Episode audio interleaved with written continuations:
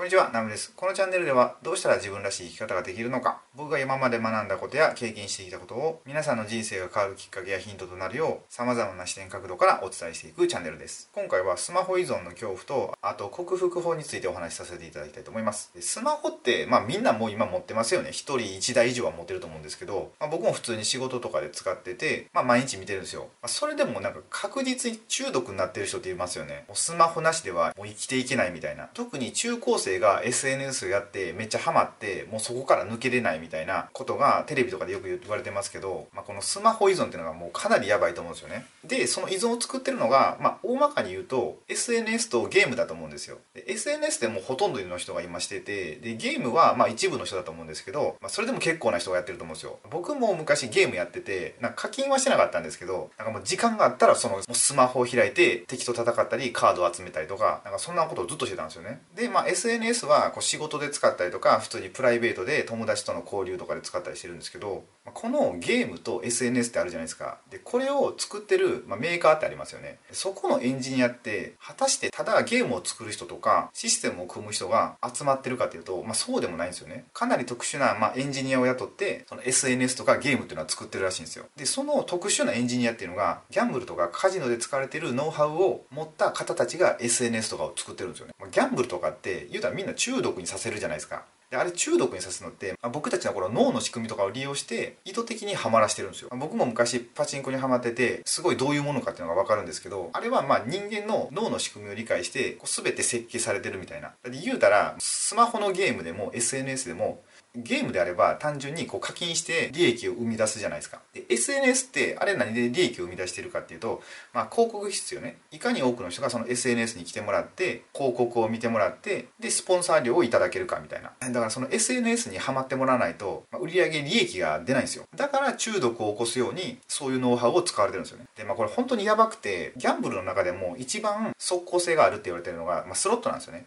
僕は、まあ、スロットはしなかったんですけどパチンコばっかしてたんですよ。でも見てるとスロットにはまる人って本当スロットばっかやってるんですよね。だから中毒性が本当すごいんですよ。でこのスロットの仕組みをこの SNS でも使われててで何がそんな中毒を生み出すかっていうと不規則な状態とかこのランダムさとかそういうものがどんどん中毒って生み出すんですよね、まあ、これでちょっと意味わかんないかもしれないですけど、まあ、例えば SNS であればこういいねとかグッドボタンとかまあコメントとかいろいろあるじゃないですか。あれで通知が来たら結構嬉しいですよね。それってなんで嬉しいかっていうとその来てない状態があるからですよ。だってもし1時間に1回確実にそれがピコンってなるんだったら別にああまた来たかみたいな感じなんですけどいつ来るかわからないっていうそのランダムさが中毒を引き起こしていってるっていう、まあ、だからスロットでも一緒ですね、まあ、いつ当たりが来るかわからない、まあ、そこに向けてドキドキドキドキしててで当たりがパッてきたらすごい気持ちいいみたいな、まあ、そのすごい気持ちいいっていうのがドーパミンっていうのが出てるんですけど脳内で。そのドーパミンが出ると本当気持ちよくてでどんどんどんどんハマっちゃうんですよ。でさっきのそのランダム性がよりランダムになればなるほどどんどんどんどんその中毒性っていうのが出てくるんですよね。でそうやってなっていて例えば SNS でなんかピコンってこう通知が来るとするじゃないですか。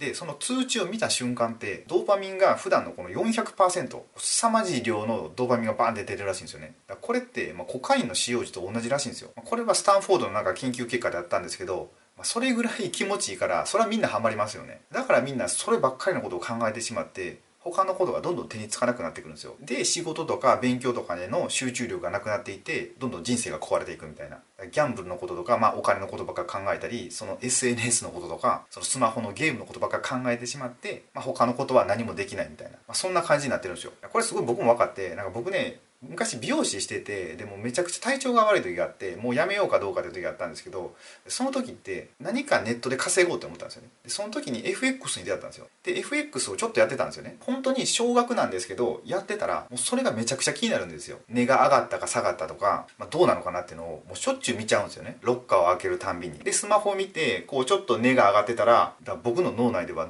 ドーパミンがめっちゃ出てるんですよ。ドバって。だからあの時はもう完全にその FX ってもにまあハマってたんだろうなって思います。一応ねこれまあ実験でもあるんですけど、まあ、マウスを使った実験なんですけど、まあ、2種類の実験があるんですけどまず1つ目はなんかねマウスをまあ2組に分かれるんですよ。で1組にはレバーを押すと絶対餌が出てくるっていうゲージに入れるんですよね。でもう1組はレバーを押してもこうランダムに出てくるみたいな餌が、まあ、出る時があったり出ない時があったりみたいな。そういうレバーを設置したゲージに入れたんですよ。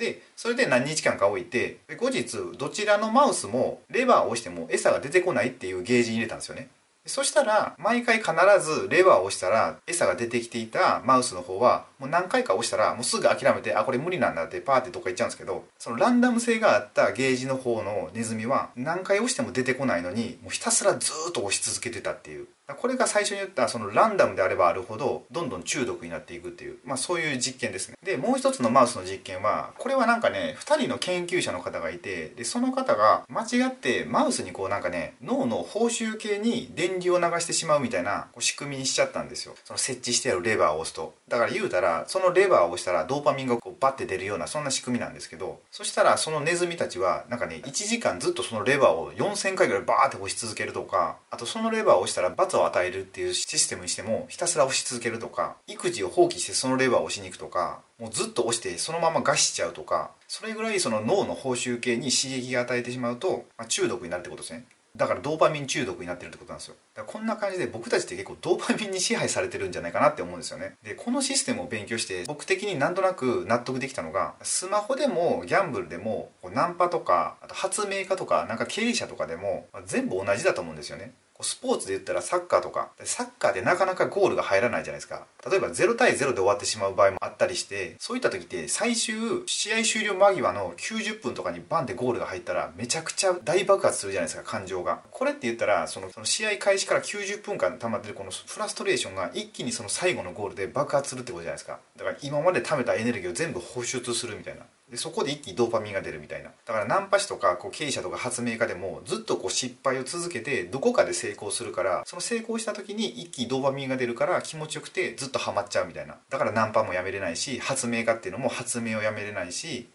経営者も何か新しい事業をするのもやめれないんじゃないかなって思います。こんな感じで依存の仕組みはある程度お話ししたのでそのじゃあドーパミンをじゃあどう克服していくのかっていうそこのお話をさせていただきたいんですがドーパミンって別にギャンブルとか以外でも出せるんですよ。まあ、例えばスポーツとかスポーツもされてる方ってすごい気持ちよくなるじゃないですか。だからスマホ依存の方とかやったら何かスポーツを始めてみるとか、まあ、スポーツじゃなくても何か趣味を持つとか、まあ、読書をするとか何か自分がしてて楽しいことですよね、ま、そういうものを見つけるかで僕はあといろんなとこで推奨してるのが、ま、公園とか行って木に触れたり鳥のさえずりを聞いたり、まあ、そういった四季を感じたりするっていうのがすごいいいんですよね、ま、言うたら軽い瞑想みたいな。そうやって心を落ち着けたりとかあと brain foods っていうのがあってでこれがすごい脳みそに良くて大豆系のものとか発酵食品とかをよく摂るってことですね。鰹節とか納豆とか豆腐とかおからとか。だから結構おすすめはやっぱ日本食がいいんじゃないかなと思います。であと、まあ、仕事とかなんでも細かく目標を立てることがいいんじゃないかって思うんですよ。言うたら目標を立ててそこに到達できたらアドレナリンって出るんですよね。